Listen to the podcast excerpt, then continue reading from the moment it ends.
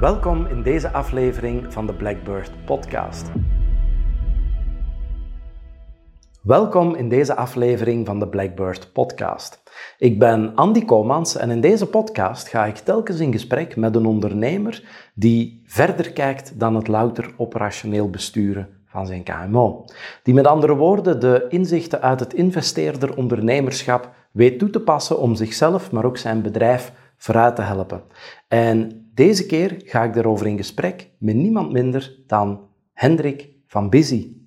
Dag Hendrik, welkom in onze studio. Goedemiddag, bedankt om mij uit te nodigen. Uh, in ieder geval, um, als ik zeg busy, dan gaat het niet over uh, het magazine. Um, ik heb geleerd dat er ergens een gelijknamig magazine is, maar jullie zitten in een iets minder tastbare en iets meer modernere markt. Klopt. Wat doet Busy? Klopt. Nee, inderdaad, Busy zit helemaal niet in de, in de magazines. Hè. We zijn echt al een software- en SaaS-bedrijf. Um, Busy is eigenlijk een B2B prospecting platform. Hè. Dus we helpen echt sales teams, marketing teams, maar ook wel investeringsteams om eigenlijk heel gemakkelijk bedrijven te gaan, te gaan vinden in bepaalde verticals, activiteiten, die te gaan kwalificeren. Dan in, vervolgens eigenlijk contactpersonen te vinden, contactinformatie. En dat allemaal gesynchroniseerd met, uh, met het CRM-systeem van, uh, van de sales- en marketingteams. Um, dus we willen eigenlijk echt alles wat met lead gen, prospectie en kwalificatie te maken heeft, um, gaan ja, automatiseren, gaan vergemakkelijken. Uh, en hopelijk meer en meer uh, AI-driven uh, laten maken. Hè. Ja. ja. Nu, Busy is opgericht in, in 2021 en daarvoor was jij een goede student. En uh, alleszins, je hebt meer mooie diploma's op zak zitten dan ik, hè, want, want je, hebt, uh, je hebt een master gehaald. Ja, klopt. Uh, dus ik heb uh, eigenlijk eerst uh, aan UGent Handelsingenieur gestudeerd. Ja. Um, dat was dan eigenlijk, ja, normaal uh, ging ik eigenlijk beginnen werken na mijn, na mijn master in, de, in business engineering. Um, maar zoals iedereen weet is COVID uitgebroken. en um, het was niet het ideale moment om eigenlijk te beginnen werken. Dan uiteindelijk beslist om een extra jaartje Vlerik Business School bij te doen. Daar heb ik dus financial management gedaan in Brussel. Um, en daar eigenlijk dan, ja, heb ik ook mijn co-founder trouwens leren kennen, Steve. Um, en daar moesten we eigenlijk voor, uh, voor Vlerik zelf een soort stage gaan doen, een in-company project. Um, Steve had al getekend bij PwC, ik had getekend bij, bij Deloitte Monitor om uh, strategy consulting te gaan doen. Uh, een beetje een typische keuze na die richting die ik gedaan had. En we hadden gezegd van nee, we willen eigenlijk ons stage doen bij iets, een iets ondernemendere omgeving.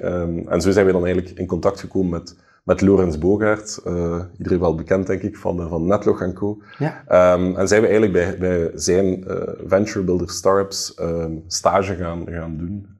En um, okay. zo is dan eigenlijk alles vertrokken, ook, ook van, van Wel ja, want de klik vanuit de opleidingsrichting die je gevolgd hebt om dan in deze sector te belanden, is geen evidente.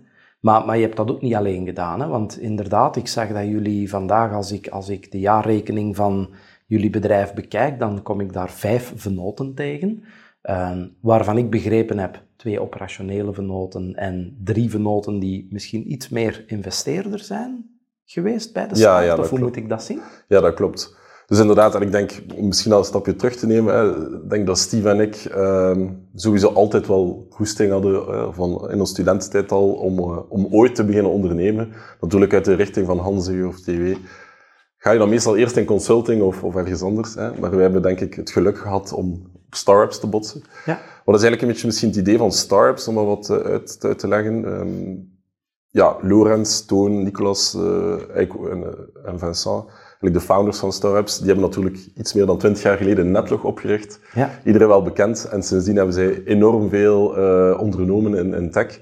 En ze, hebben, ze zitten eigenlijk altijd vol van, vol van nieuwe ideeën en willen ideeën van jonge mensen gaan, gaan blijven ondersteunen. Hè. Um, en daarom hebben ze dan eigenlijk startups opgericht, om dat eigenlijk iets meer te gaan faciliteren of samen te brengen. Um, en dus ja, ons leek dat super interessant om daar een keer stage te lopen, een beetje de voeling hebben met, met alle startups. Maar eigenlijk heel snel, ja, samen met hen zijn we beginnen kijken naar alles wat dat B2B data was, hè, dus bedrijfsdata, contactdata. Uh, en we eigenlijk gezien dat in Europa daar een, een groot gat lag. Hè. Um, als, je, als je het vergelijkt met de Verenigde Staten, daar heb je grote platformen zoals ZoomInfo, Crunchbase, uh, Apollo, die heel goede data aanbieden over bedrijven, hè, en, en gebruiksvriendelijke platformen, terwijl dat, dat in Europa heel verdeeld lag over de landen heen. En als er dan al spelers waren, met alle respect, waren dat redelijk abollige. Hè. Uh, onder, niet zo gebruiksvriendelijke spelers. Ja, want om dat, om dat heel tastbaar te maken, wat, wat is bijvoorbeeld iets dat, dat ik als gebruiker uit Busy kan halen dat in andere platformen bijvoorbeeld niet kan? Dus gooi eens een keer met uw zotste feature, zal ik zeggen. ja, ja. ja, het is natuurlijk de, de combinatie. Hè. Ik denk, um, wij, wij screpen eigenlijk zoveel mogelijk bedrijfsdata van, van op het internet. Dus dat gaat zowel over officiële bedrijfsdata, waardoor dat we eigenlijk heel veel coverage hebben en context over bedrijven. Maar dat gaan we dan eigenlijk gaan koppelen met meer dynamischere data, wat typisch de oudere spelers niet doen. Hè. Uh, data uit de websites van de bedrijven, uit de socials, uit nieuwskanalen. Hè. En zo kunnen we eigenlijk veel beter gaan bepalen wat bedrijven doen. Hè, want wij bepalen activiteiten op basis van wat ze zeggen dat ze doen. Uh, we kunnen eigenlijk de teams gaan opbouwen, up-to-date contactinformatie. En eigenlijk nu, de coole dingen die er nu wel bij komen, dat zeker die de, de oudere spelers niet hebben, is ja, alles wat dan AI-driven is. Hè. Wij zijn eigenlijk nu bezig, of we hebben het gelanceerd, hè, met um, context-based search. Dat wil eigenlijk zeggen dat je eigenlijk alle soort keywords of activiteiten kan opzoeken over een bedrijf. Ik zeg maar, je bent op zoek naar een bedrijf in een heel, een heel specifieke niche. Ja, bij de typische generic uh, industrieën, zowel nationaal... Bouwbedrijf, punt en ja. Ja, dan gaat dat. Maar als je super specifiek gaat, lukt dat wel bij ons, niet bij de anderen. En het coole tweede is, zeker in de sales, zelfs van uh, lookalike companies, um, waar we eigenlijk gaan kijken naar jouw huidige deals Um, en op basis van jouw huidige deals, wat, wat gaat een sales team normaal doen? Die gaan normaal gaan kijken en zelf een ICP dan gaan bepalen. Zeggen, oké, okay, we gaan in die groep gaan verkopen. Dat is niet altijd duidelijk. Wat wij gaan doen, is dat we eigenlijk voor jou gaan bepalen en automatisch bedrijven gaan, gaan teruggeven. Hè. Ja.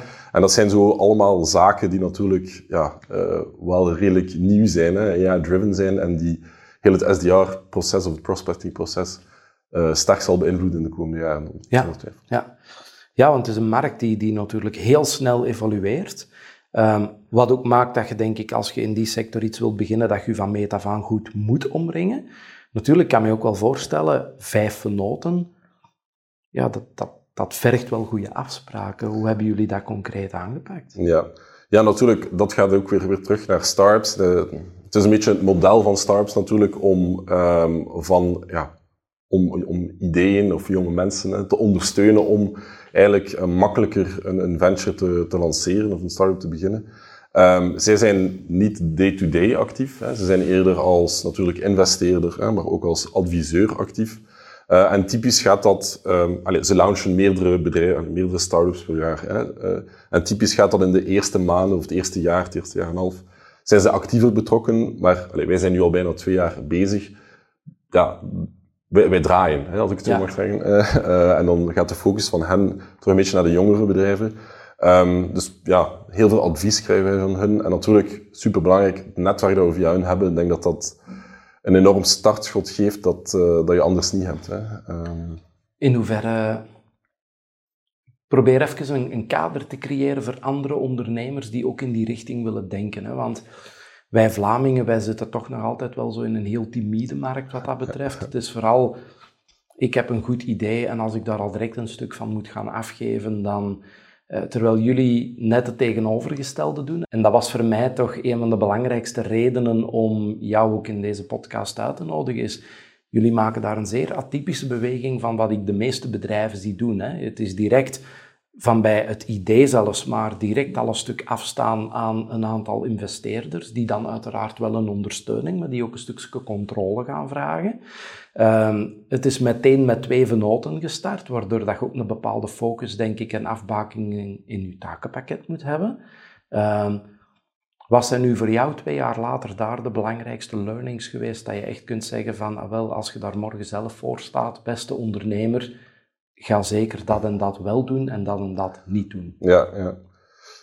Um, natuurlijk, om eerst te zeggen, natuurlijk het, het idee hè, is ook wel samen, moet, we, moet wel gezegd worden, het idee is ook samen met Lorenz en Toon en de mensen van Startups natuurlijk uiteindelijk tot stand gekomen. Hè. Het is niet ja. dat Steve en ik uh, alleen uh, mijn idee naar hun zijn gekomen, hè. dus het is echt wel samen ontstaan.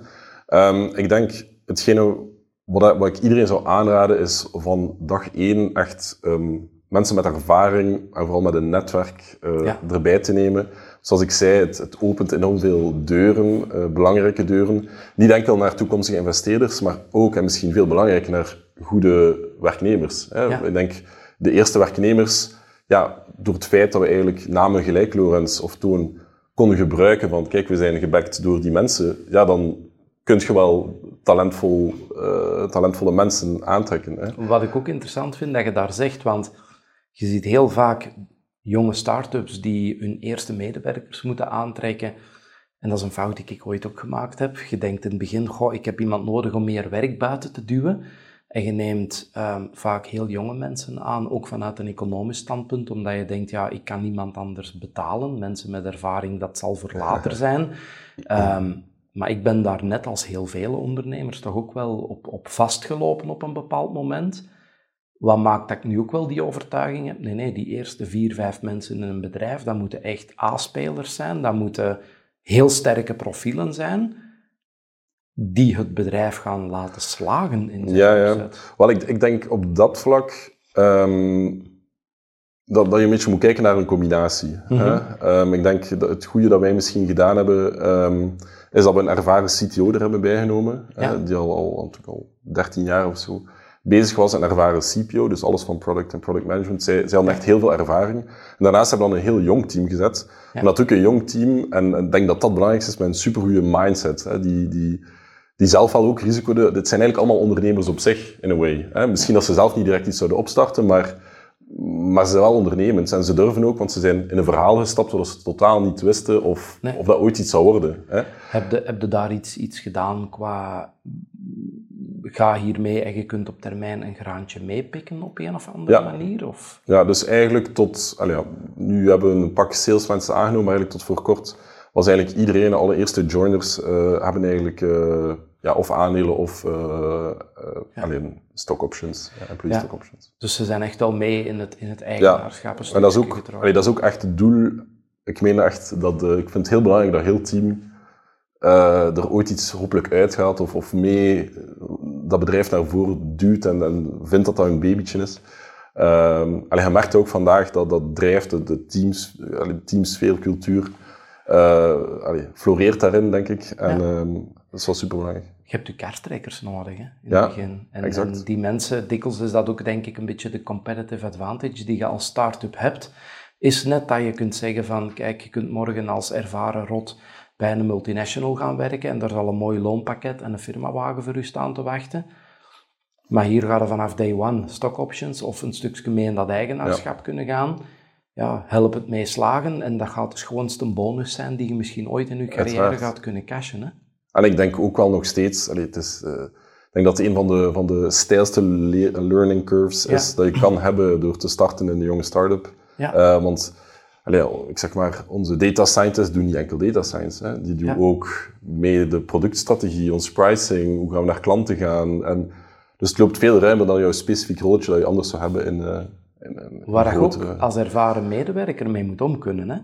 Ja. Want ik merk daar net vaak dat net ervaren mensen zijn die heel lang in corporates hebben gedraaid die net een beetje die, die, die, ja, die steunwieltjes van alles staat afgeleid in mijn bakje en komt daar voorbereid in binnen vanuit een ander departement, ja. die dat ook nodig hebben. En die, die, sommige mensen zoeken die zuurstof, maar andere mensen...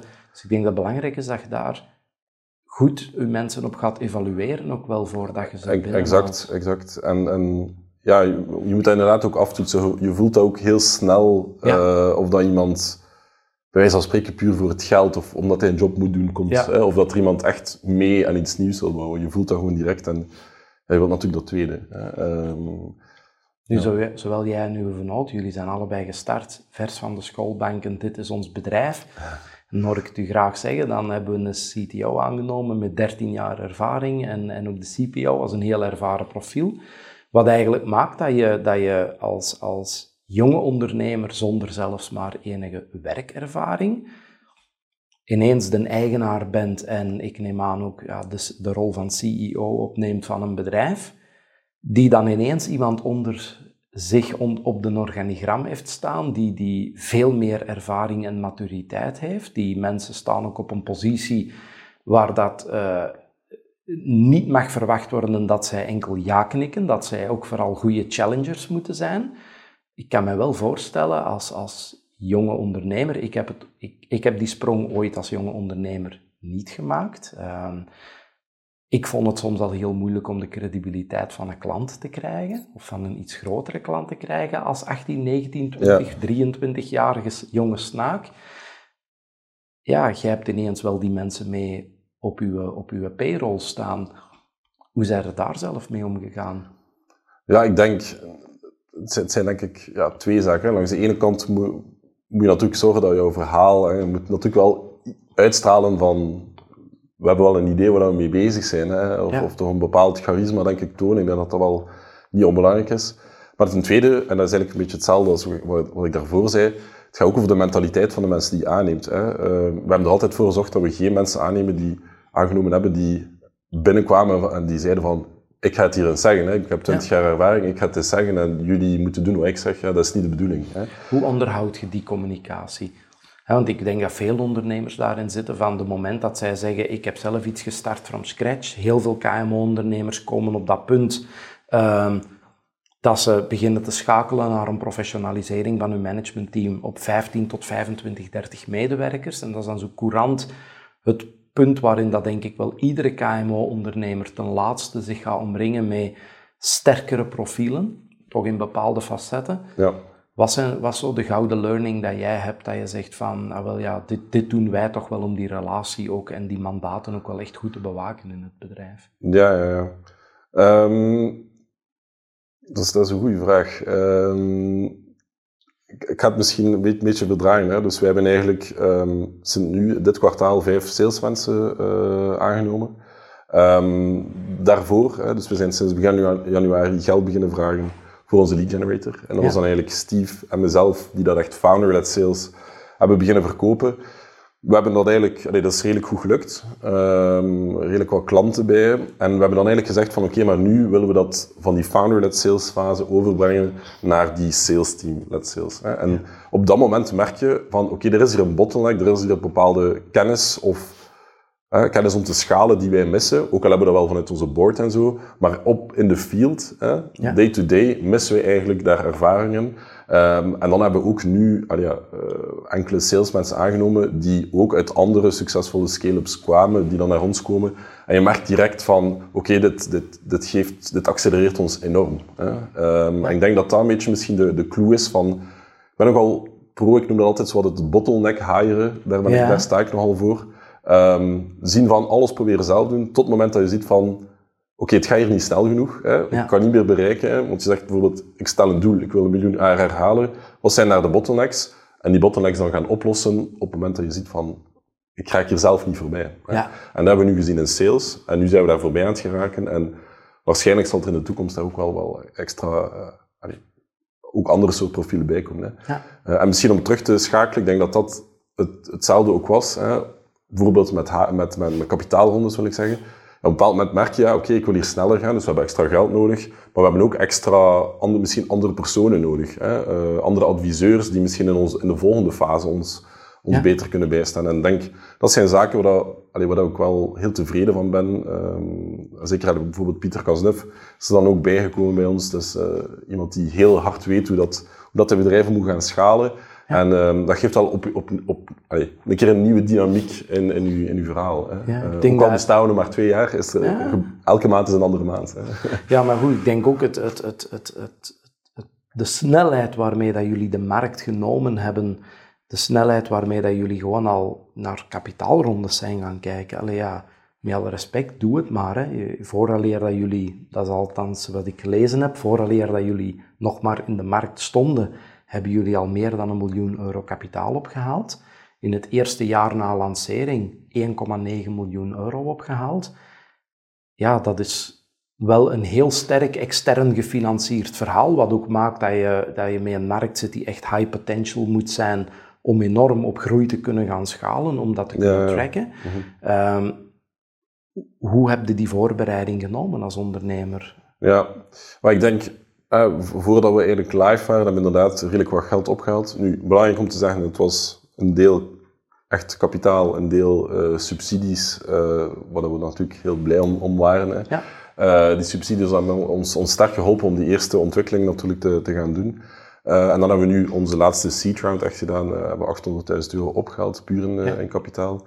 Um, ik denk, achteraf gezien hadden we misschien iets langer moeten kleiner blijven en toch... Allee, ja, pas, pas, pas later ja. een hire, maar natuurlijk achteraf is dat altijd makkelijk, makkelijk, ja. makkelijk spreken. Hè. Um, ik denk, bijna twee jaar geleden, toen we gestart werden in 21, wisten we eigenlijk nog niet perfect hoe dat allemaal ging uitdraaien. Terwijl als je vergelijkt vandaag, is onze strategie, ons, ons, zowel ons hiring als, als ons funding niet, is gewoon heel duidelijk afgebakend. En ik kan bijna zeggen tot op de maand wanneer dat ik denk dat we geld gaan nodig hebben. Hè. Dus dat is heel uw mentaliteit veranderd. En ik denk, heel early stage, ja, moet je een keer wat te veel ophalen. Want je wilt eigenlijk niet in een situatie komen een situatie die uiteindelijk gebleken is, hè, want de markten zijn... Uh, het is, het is heel slecht uitgedraaid. Hè. Dus heel blij dat we eigenlijk een beetje te veel geld hadden, hadden opgehaald, want dat geeft ons natuurlijk heel veel ademruimte nu. En wat je zeker niet wil doen, is een rem op gaan beginnen, gaan beginnen ondernemen. Wel, het is, het is dat eigenlijk dat mijn eerste reactie was toen dat je zei van, goh, misschien zijn we wel in het begin iets te snel veel geld gaan ophalen. Um, ik zie heel vaak KMO's net de tegenovergestelde beweging maken. Ik, ik zie in mijn twintig jaar, ja, mijn achtergrond is, ik kom uit de marketingwereld. Ik zie al twintig jaar ondernemers met een goed idee passeren die vooral zoveel mogelijk het taartje in eigen hand willen houden, zo, zo weinig mogelijk al vroeg early stage dat extra kapitaal willen gaan aantrekken, maar die dan heel vaak in de situatie zitten, we hebben zelf 30.000 euro bij elkaar gesprokkeld, en die letterlijk met dat vermogen denken dat ze een tool, gelijk wat dat jullie nu aan het bouwen zijn, is even in de wereld gaan zetten en dat ze daar de markt mee gaan pakken. En dan is het een truc, we gaan, we gaan 5000 euro in marketing steken, van die 20.000 kunnen we nog wel een paar maanden een developer, wij zelf, wij gaan er geen loon uithalen. Maar 70, 80 procent begint wel op die manier. En ik denk dat je de pijnlijke evaluatie maakt, 9 van de 10 start-ups die ik vandaag, of bedrijven die met een nieuw product willen lanceren, hebben geen goede inschatting gemaakt van hoeveel kapitaal ze effectief nodig hebben om die kritieke massa te bereiken en, en gaan er onderdoor. Ja, maar ik denk natuurlijk, het is, het is, ik denk dat het wel kan. Hè. Het hangt heel hard af van, van, uh, van bedrijf tot bedrijf. Je hebt, je hebt bedrijven gelijk uh, Tally, dat je misschien kent, uh, de Formbuilder, die doen nu meer dan 60, uit 60.000 euro MRR en die zijn gewoon met twee dagen gestart een paar jaar geleden. En dus ik denk dat het zeker kan. het is gewoon hoe dat je er wil instaan. Hè. Wij zijn opgericht vanuit startups. Ja. Dus we hebben vanaf dag één investeerders. En vanaf dat je investeerders hebt, is eigenlijk no way back. Hè. Ja. Dat is no way back en wil je gewoon zo snel mogelijk zo groot mogelijk worden. En ik denk als je echt snel groot wil worden, wat dat heel belangrijk is in onze markt, hè, want er is heel veel aan het gebeuren, staan aan het evolueren, ja, dan moet je gewoon gas geven. Hè. Moet je sales gaan doen, moet je kapitaal gaan doen om, om die salesmensen, uh, kapitaal gaan ophalen, om die salesmensen aan te nemen. En dan is no way back. Het kan anders, denk ik. Hè, maar, um... Ja, ik denk dat alle, heel veel, of, of zo niet alles, afhangt van wat is, de, wat is het tempo die de markt u gunt. Hè? Want een heel goed idee kan voor jullie een, een, basis van een platform zijn, maar morgen, en, en ja, de Facebooks en de Googles van deze wereld hebben het al minstens honderd keer gedaan. Ze zien zo'n bedrijfje opstarten, ze kopen dat heel early stage, even later bestaat dat bedrijf niet meer, maar hebben zij wel een nieuwe feature die ze bij aan hun product kunnen toevoegen. En, en ik denk als je dat scenario wilt vermijden, want ja, de founder van zijn oorspronkelijk idee gaat er vaak niet echt veel beter van geworden zijn, um, ja, dan, dan denk ik dat the only way is up. Hè. Dan moet je effectief wel durven gaan schalen en te gaan groeien. Ja, en ik denk dat het ook heel hard afhangt van, van hoe dat je zelf wilt ondernemen. Hè. Ja. Um, alle respect, allee, echt heel veel respect voor ondernemers die gewoon het zelf organisch willen gaan, gaan doen. Uh, dus misschien soms zelf nog stotter. Um, er zijn ik, sectoren waar dat ook zeker nog kan. Ja, zeker en vast. Ik denk software is natuurlijk altijd iets moeilijker, uh, iets kapitaalintensiever. Business ja. is heel kapitaalintensief. Um, maar wij hebben gewoon de mindset natuurlijk wederom, wederom vanuit startups en dergelijke om volle bak te gaan. Hè. We ja. willen zo snel mogelijk de grootste speler in Europa worden. Dus ja. the, only way is up.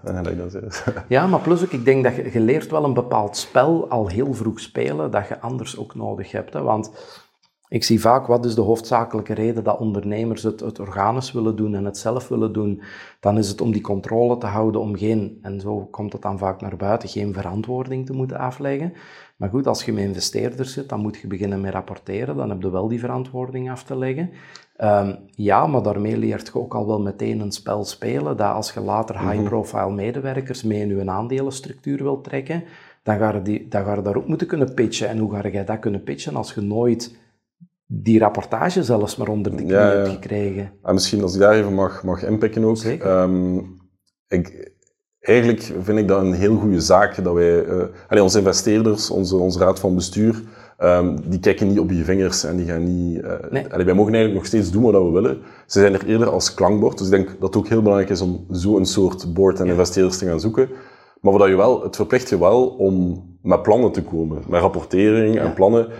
Pakt dat veel tijd in, een klein beetje, maar dat is wel heel goed zeker allez, als bedrijfsleider dan, om een keer terug eruit te stappen en toch een keer terug te gaan gaan evalueren van hoe hebben we het gedaan en als ik mijn doel stel, gaan we daar wel geraken en wat heb ik daarvoor nodig? Hè? Want je merkt, je belandt heel snel in jouw day-to-day -day, uh, Tuurlijk, maar dat, dat, is ook, dat is ook wat dat er uh, morgens elke dag op u ligt te wachten, terwijl ja, net die context die je nu net heel mooi benoemt, denk ik net het, het scenario is dat u gaat verplichten om als ondernemer elke keer opnieuw met die neus op, die, op, op dat strategisch ondernemen gedrukt te worden van, en dat blijven vast te pakken.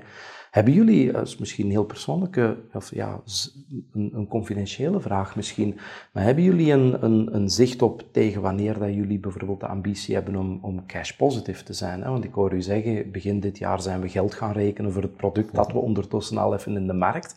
Ja, ook dat, daar zit een strategie achter, hè? want je bent met iets uitgekomen. Je zegt, we moeten een bepaalde, uh, een bepaalde hoeveelheid accounts op dat platform krijgen. Was de ideale manier om dat te doen? Ja, dat is gratis. En dan komt het punt dat als je dat draagvlak begint te, te hebben, dat je dan op een bepaald moment zegt, en nu moeten we daar wel wat centen voor gaan beginnen vragen. Uh, Heb je daar een duidelijk beeld van? Ja, zeker, ja, zeker en vast. Hè. Um, ik denk, we zijn, we zijn heel snel aan het gaan. Stel ons salesteam aan het of het salesteam aan het uitbreiden. Uh, als alles volgens plan verloopt, wat dat voorlopig nog het geval is, zouden we eigenlijk tegen, uh, tegen eind dit jaar al cashflow positief moeten zijn. Ja. Um, dat komt eigenlijk omdat wij een heel goed cashflow model, allee, ons businessmodel heel cashflow vriendelijk is, als ik het zo mag zeggen. Ah, ja. uh, jaarcontracten op voorhand betaald, grotere bedragen, dus de, dat werkt wel, werkt wel goed op die manier. Um, eind dit jaar is het begin volgend jaar is het ook oké. Okay. Um, het is natuurlijk, hè, dat is een beetje een ding, hè, je zet altijd een doel voorop. Ja. En, en een doel dat misschien net iets te hoog is. Hè. We hebben, Then the world happens. en dan beland je daar net iets onder, maar... Uh, ja, maar de vraag is, is waar had gaat gekomen als je dat doel niet had gesteld. Ja, nee, exact. Nu ga je misschien op 90% van je doel moeten afklokken, maar anders had het misschien maar 60% geweest. En dat is eigenlijk een van de zaken, allee, ik zeg het, uh, we hebben al extreem veel geleerd natuurlijk van, van al onze ja, mentors binnen, binnen Busy, eh, Lorenz Toon eh, en nu Pieter Kasduv en zo. Um, en dan merk je, Pieter die dan zei van ja, het is heel Vlaams om te zeggen van oké, okay, bijvoorbeeld, we willen een miljoen jaar bereiken. Hè. Het is heel Vlaams om te zeggen nee, dat lukt niet. Ja, dat lukt niet. Terwijl als je eigenlijk alles een beetje gaat terug gaan, gaan kijken van wat zijn nu eigenlijk al die hurdles, gelijk dat, dat je daarnet zei, van, om dat te bereiken, ja. dan begin je eigenlijk te merken van hm, het zou misschien toch wel lukken. Ja. We gewoon al die hurdles gaan oplossen. En ik denk dat is een beetje de mentaliteit dat wij in Busy bij iedereen, allee, dat bij iedereen erin zit. En dat, dat helpt natuurlijk wel om optimistisch naar de toekomst te kijken. Minder Vlaams denken, want het, het wordt ons aangeleerd. Hè? Allee, ik moet er geen geheim van maken. Zelfs op het moment dat Eén, ik denk dat het, om, de omkadering van wie neem ik in mijn omgeving mee om als klankbord vertrouwenspersoon, dat ontbreekt al, waardoor dat mensen nu al niet gaan challengen. Hè? Want als je morgen, ja, ik, kan me best voorstellen, moest jij um, op je afstuderen naar mama en papa gestapt zijn en je zou zeggen, ma, pa, ik ga dat morgen in de wereld en kijk eens, wij gaan zoveel geld ophalen met dat bedrijf en wij gaan dat, die een omzet draaien binnen drie jaar ja, ofwel denken ze nu is me gek geworden, ofwel wordt er eens goed gelachen. Maar er gaat in heel, tenzij dat je die zeldzame uitzondering van ouders hebt, maar er gaat bij heel weinig huishoudens gezegd worden, hé, hey, dat stop en ik weet dat jij dat gaat doen in de volgende drie jaar.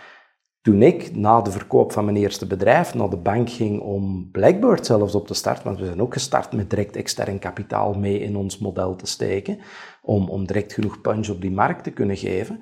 Ehm, ik weet nog dat mijn bankier, mijn vertrouwenspersoon sinds jaren, op een bepaald moment ook zei van, ja Andy, moest dit echt een pure start-up zijn, waar dat we de ondernemer nog niet gezien hebben dat hij al een keer een bedrijf heeft gebouwd en een exit, ja, dan zou ik bij dit businessplan goed gelachen hebben. Ja. En het is omdat jij het zei dat we geneigd zijn om erin mee te gaan, maar dan denk ik bij mezelf, ah, wel ja, dat is, dat is complimentje voor mijn ego misschien, maar aan de andere kant ook heel spijtig. Bank is geen durfkapitaalfonds, maar aan de andere kant is het wel vaak het eerste aanspreekpunt voor veel mensen die met een bedrijf starten. En als het eerste klankbord dat je aanspreekt, dat dat al direct de boodschap geeft, ja, je zegt hier dat je een miljoen en gaat draaien op je eerste jaar, maar dat gaat nooit lukken. Nee. Omdat die anderen het ook niet gedaan hebben. Ja. Ja, ik denk, denk uh, misschien om terug even naar de, de ouders te gaan, ik denk dat het wel inderdaad wel belangrijk is dat je van, van, van uit, jouw, uit jouw familie, hè, zijn het uw ouders of zijn het uw, uw partner, of, of hè, toch wel ondersteund wordt, want je begint aan iets dat waarschijnlijk zal mislukken. Hè. Ja. dat, dat, is basically het. Um, ik heb de chance gehad dat mijn ouders wel, wel uh, zelf wel ondernemend zijn, dus, dus wel, wel konden inkomen.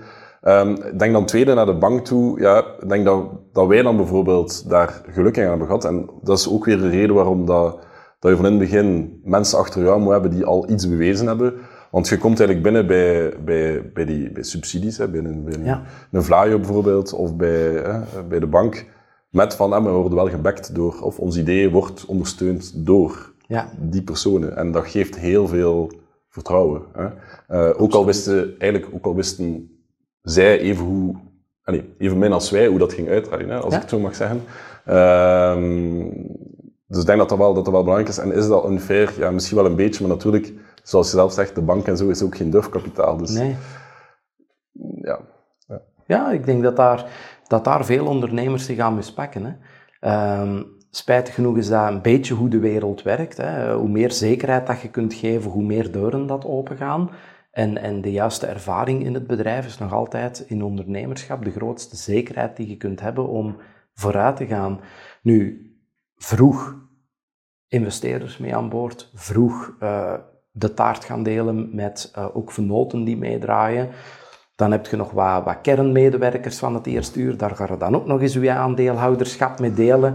Ik hoor het allemaal zeer graag, omdat ik, ik ook net als jij 100% overtuigd ben van ik denk dat dat de enige manier is om anno 2023 nog in vele sectoren iets groot te bouwen op een korte tijd. Maar hoe waakt je er dan over dat toch uw eigenaarschap als oorspronkelijke oprichter niet te fel gaat verwateren? Misschien een iets meer technische vraag dat ik daar wel wil stellen. Van wat zijn daar de concrete mechanismes die je daar als, als jonge ondernemer hoeft daarom voor mij zelfs nog niet te zeggen of dat jij ze zelf hebt toegepast of niet, maar ik wil daar even andere ondernemers die daarmee spelen toch wel eens inspireren vanuit uw ervaring. Ik denk, het eerste wat ik nog wil zeggen, en dat is iets wat Lorenz altijd zei tegen ons, van, um, en dat, als je zo begint te denken, dan merk je het van, het gaat niet om het relatieve vaak. Hè? Uh, het gaat echt om het absolute. En door een beetje van de taart af te geven, kan je veel groter worden en kan het absoluut veel groter worden. Klopt, dus, want ze zijn allemaal gefocust op die procenten. Ja, oh, ik mag gaan 20% af. Ja, maar wat, wat, procent meer of minder, daar zal het echt niet Ja, inderdaad. Ja.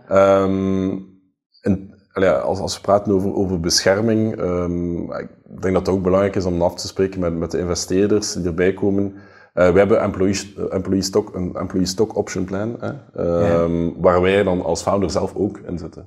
Ja. Dus, uh, dus ik denk dat dat belangrijk is. Wij trekken, allee, wij trekken alles, dus wij zijn mee employee, bij wijze van spreken. Ja. Uh, dus wij, wij hebben zelf ook opties. Hè. En, uh, en als in de toekomst opties zullen bijkomen, zullen wij zeker en vast ook weer mee opties verkrijgen. Hè. Ja. Dus je compenseert een beetje de verwatering met opties voilà. naar de toekomst. Ja. Je gaat eigenlijk tegen je volgende exit moment. Voor alle duidelijkheid, is dat bij jullie geweten wanneer dat bepaalde investeerders, is dat Open-end, closed-end? Hoe... Uh, nee, allemaal open-end. Allee, het is te zeggen, het is niet echt een, een, een plan, nee. uh, ook geen druk vanuit investeerders. Um, we gaan natuurlijk geen 10, 15 jaar in business blijven waarschijnlijk, allemaal tezamen. Uh, allee, in business, busy wel, maar ik wil zeggen, Ja. het huidige team. Ehm, maar het is niet dat er al een vaste einddatum, eh, einddatum Nee. op staat. Allee, realistisch gezien zal het waarschijnlijk... allee, is er nu een horizon van nu tot vijf jaar of zo, denk ik, maar Oké. Ja. too early to say. Nee, nee, maar dat is, dat is denk ik wat dat je courant tegenkomt in de markt. Hè. Ehm, nee, dat vind, ik, dat vind ik wel een belangrijke. Dus eigenlijk ga je nu, bij wijze van spreken, er is een systeem, je, je bent fysiek meegestapt in het kapitaal. Heel vaak bij jonge start-ups is dat ook een beetje het probleem, als er kapitaal moet ingelegd worden.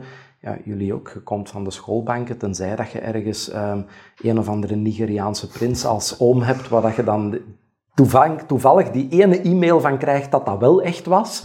Ehm, Oké, op die moment gaat er waarschijnlijk niet een getal van zeven cijfers op je spaarrekening hebben gestaan toen je van de schoolbanken kwam. Wat vaak al het probleem creëert op dag één van, oké, er komen hier andere investeerders bij, maar als je daar fysiek moet gaan kijken naar wat wordt er aan cash ingelegd en dat is de aandelenverdeling, ja, dan, dan, dan vertrekt aan de start met, met amper iets van dat bedrijf in handen. Ja, Hoe ja. hebben jullie dat getackled? Ehm, ik denk natuurlijk, het is, het is belangrijk. ehm allez, je kan op, letterlijk opstarten met een euro. Hè. Vandaag het is niks, niks, er is geen, voor een BV niks meer van, de, van minimumkapitaal. Dus Nee, maar op het moment dat je dan zegt, ik doe nadien een kapitaalsverhoging, want we hebben cash nodig om te groeien, zitten terug in de problemen. Hè? ja, durven genoeg waardering te vragen. Ja. Ja.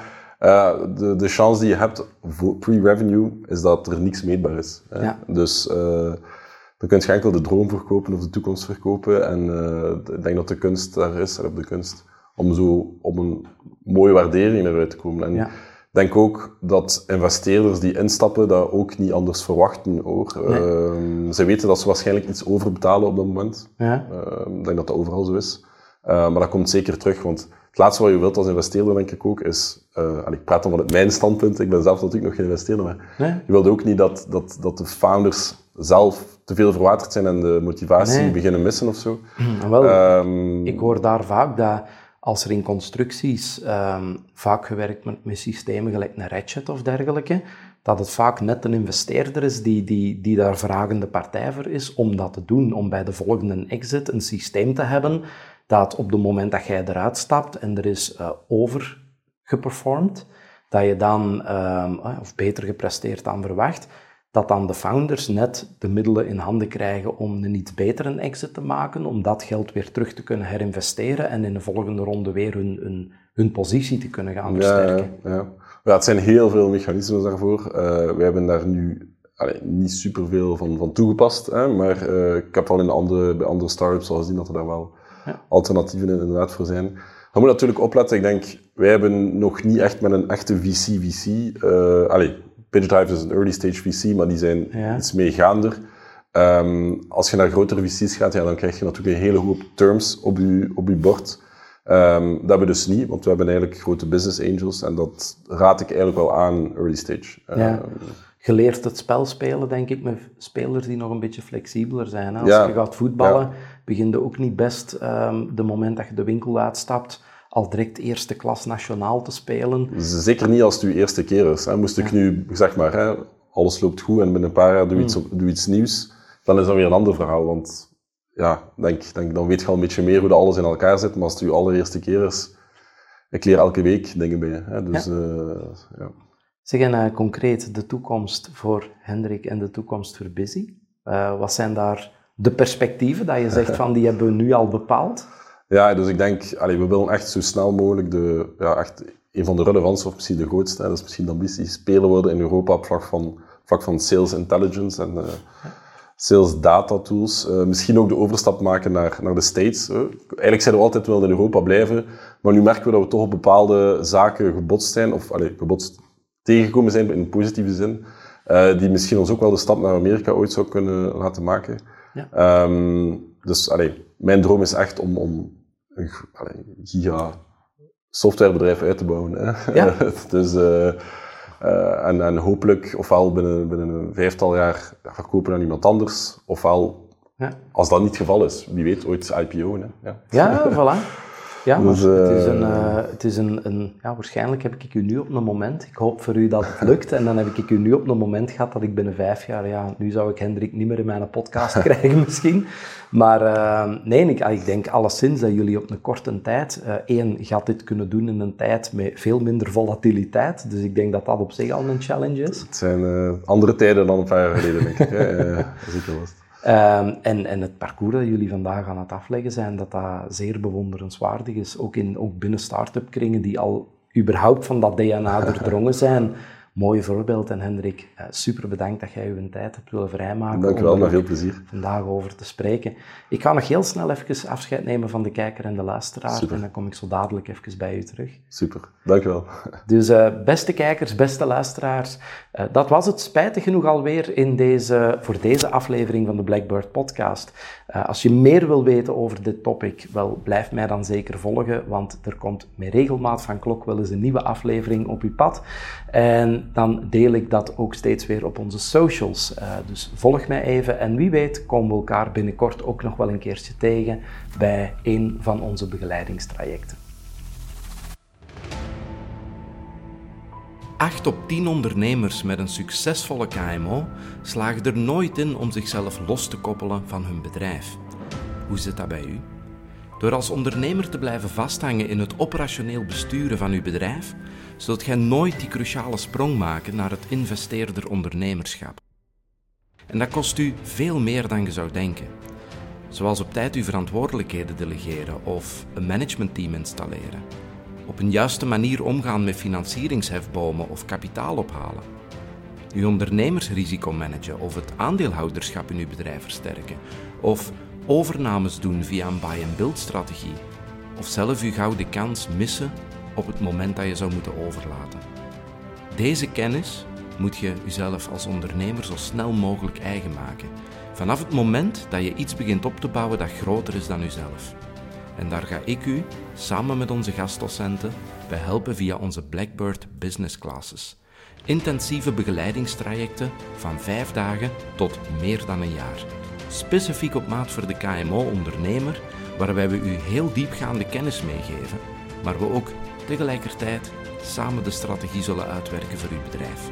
We begeleiden u concreet bij de implementatie van de volgende grote challenge die jij wilt tackelen binnen uw bedrijf. Heb ik uw nieuwsgierigheid gewekt?